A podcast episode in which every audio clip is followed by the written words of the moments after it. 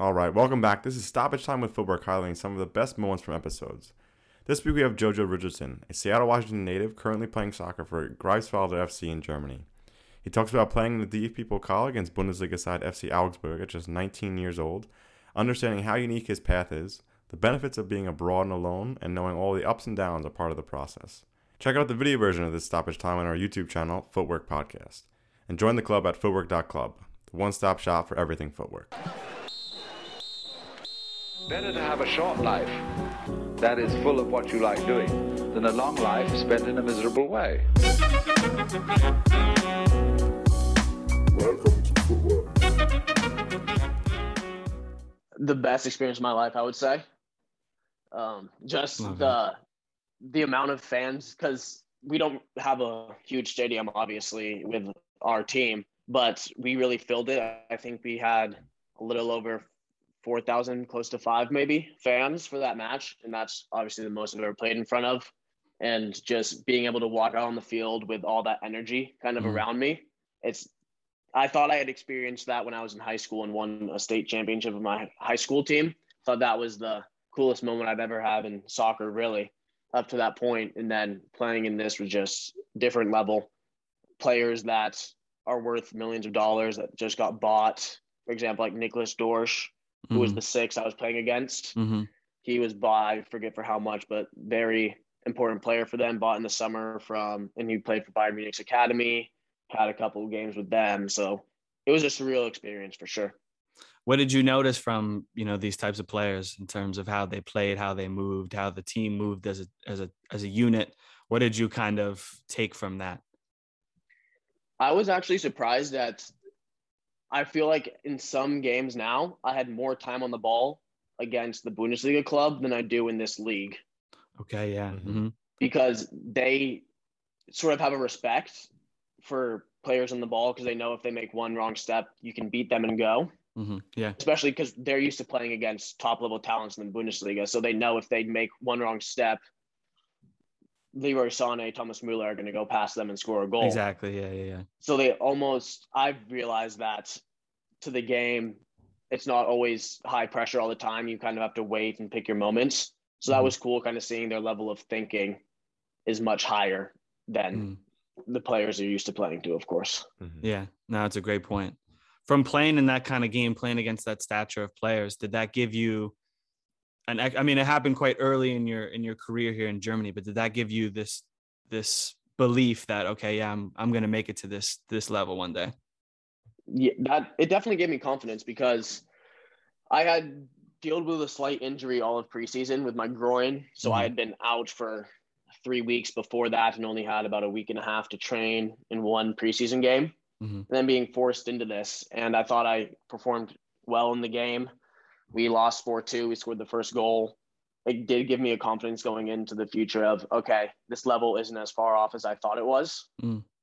That if you continue to work and you get the right opportunities, something like this could happen you could be on one of these teams one day. Mhm. So, like you said, you definitely get the confidence from that of seeing this is possible and it's a possible step.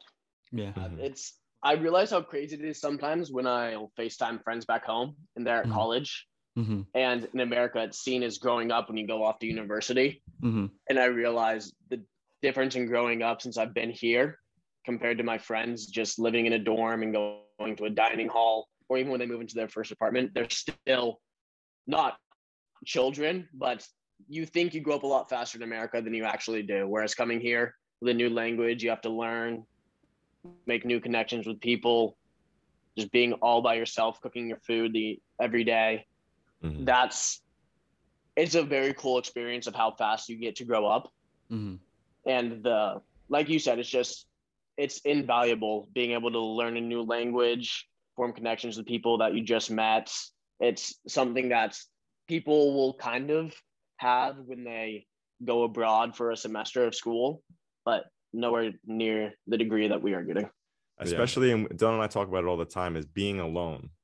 Um, there's many benefits to this. Sometimes there could be some dark places, like your one time when you were training in small groups of four, you're alone. This is what am I doing here? But I think on the other side of that, um, there's a lot of positive things. Have you found that yourself?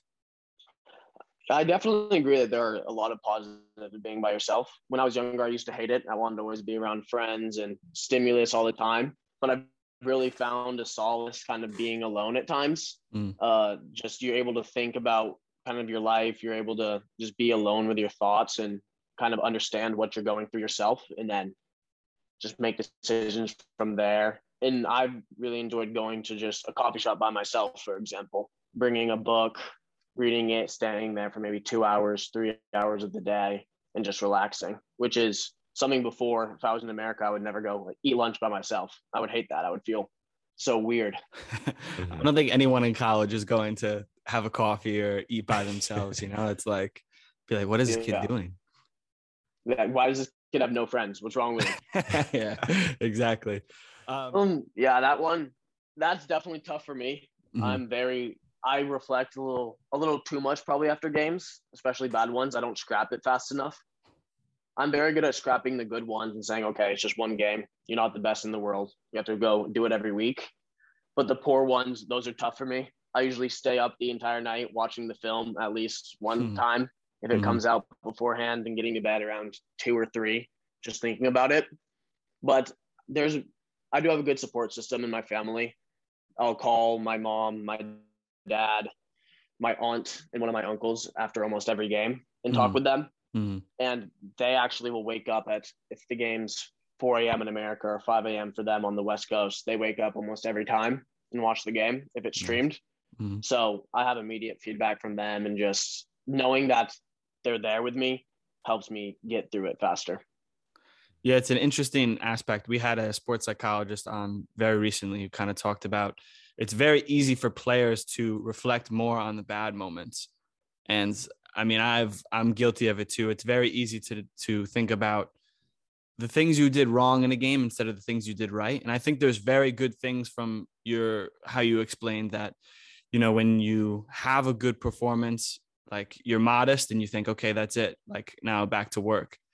I think that's a very good thing to have. But I think the balance of it, of knowing how to incorporate that and then also learning from the mistakes, but not letting them take over you as a player because only seeing your failures can only have a you know a, a negative impact on you. So is there a place that you want to come to in terms of how you reflect after a game, whether it's watching it, whether it's trying to take time away? Like what is the utopia for you for how you approach a bad game?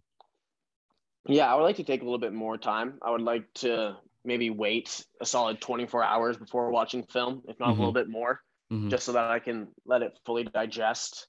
And kind of hopefully for me, I want to get to a spot where I can watch an episode on Netflix of some TV show or watch a little bit of a movie and then fall asleep at a decent time, wake up, kind of go, walk around, flush the game out, and then look back at the film and examine the hmm. mistakes from there instead of just worrying about it and then getting bad sleep and not being prepared for the week of training.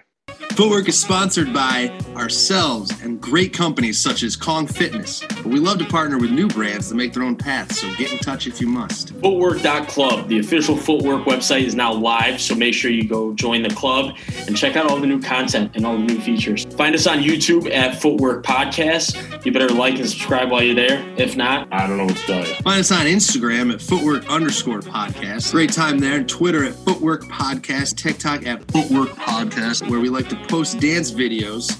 Those are great, but more importantly, amazing content for any dream chasers out there. Plug, plug, pass. Tell your friends, your enemies, your mother, your brother, your sister, your pastor. It doesn't matter who. Tell the mailman, your dog, anybody that can listen. Like, subscribe, review, because all of that helps while you're there.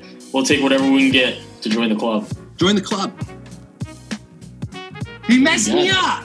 I mean, he can just he can just mash it together, so it's fine.